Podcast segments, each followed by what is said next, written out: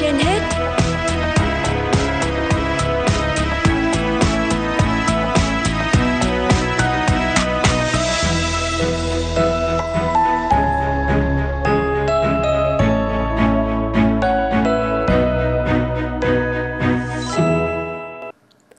Thu Minh và Hoài Nam xin chào quý vị thính giả đang nghe chương trình Sức khỏe trên hết của Đài Phát thanh và Truyền hình Hà Nội. Thưa quý vị và các bạn, sức khỏe tâm thần có ý nghĩa vô cùng quan trọng trong sự phát triển toàn diện của trẻ em.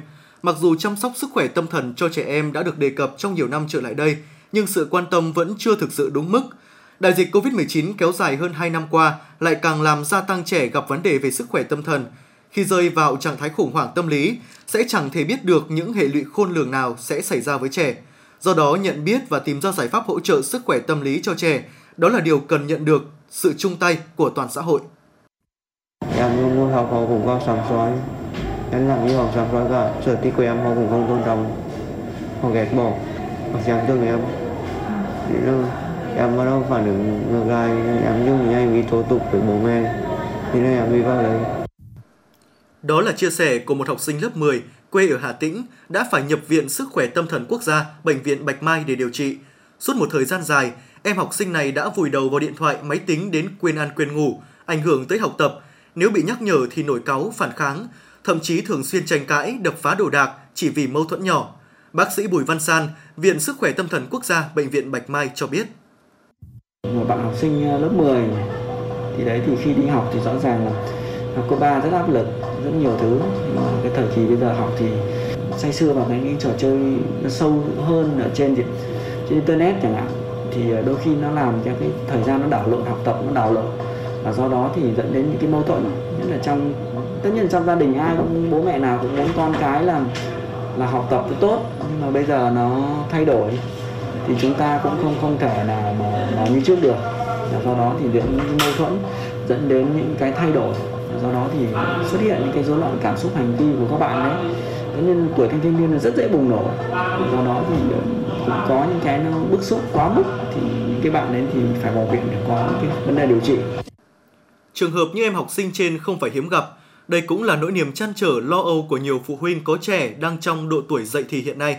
Chị Nguyễn Thị Huyền ở quận Bắc Từ Liêm bày tỏ.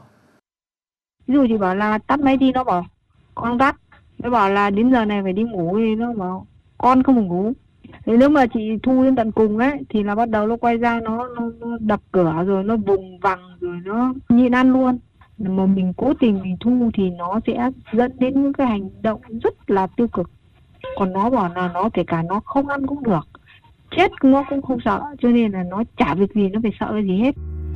Bác sĩ Lê Công Thiện, trưởng phòng điều trị sức khỏe tâm thần trẻ em, vị thành niên, Viện Sức khỏe Tâm thần Quốc gia Bệnh viện Bạch Mai cho biết, trong những năm gần đây, đặc biệt trong những tháng gần đây, các vấn đề sức khỏe tâm thần thường gặp nhất ở lứa tuổi học sinh, sinh viên thường là căng thẳng, lo âu, trầm cảm. Ngoài ra còn có dấu hiệu về hành vi hoặc trẻ còn sử dụng một số chất tác động tâm thần. Theo bác sĩ Lê Công Thiện, ở độ tuổi còn non nớt và chưa định hình về mặt nhân cách, trẻ rất cần được sự yêu thương và quan tâm đúng cách. Biệt là cái tuổi thanh thiếu niên ấy, là cái tuổi đang học tập. Như vậy thì các vấn đề về sức khỏe tâm thần nó sẽ làm cho ngăn cản một phần hoặc là ngăn cản các bạn sẽ rất là khó khăn trong việc học tập. Cái thứ hai nữa là đây cũng là cái giai đoạn hình thành nhân cách và tính cách của các bạn về sau này. Thì khi mà có vấn đề rồi thì cái hình thành và phát triển nhân cách nó sẽ không được đều đặn. Một cái vấn đề nữa là các cái mối quan hệ trong học tập.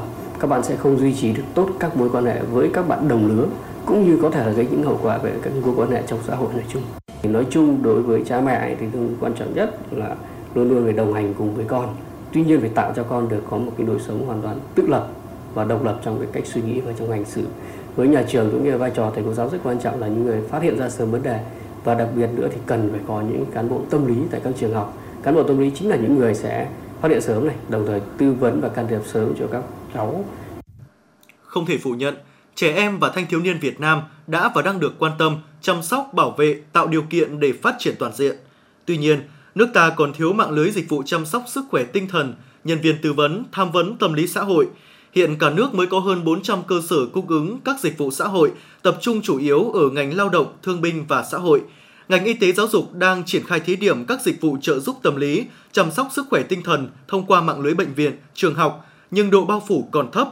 Ngoài các giải pháp chính sách, nhiều chuyên gia kiến nghị các cơ quan, đơn vị địa phương quan tâm nhân rộng những mô hình chăm sóc sức khỏe tinh thần tại gia đình, cộng đồng. Bởi lẽ công tác chăm sóc sức khỏe tinh thần cho giới trẻ cần sự liên kết chặt chẽ giữa gia đình, nhà trường và xã hội, cần triển khai đồng bộ giữa giải pháp phòng ngừa, điều trị và hội nhập, trong đó giải pháp phòng ngừa là quan trọng nhất.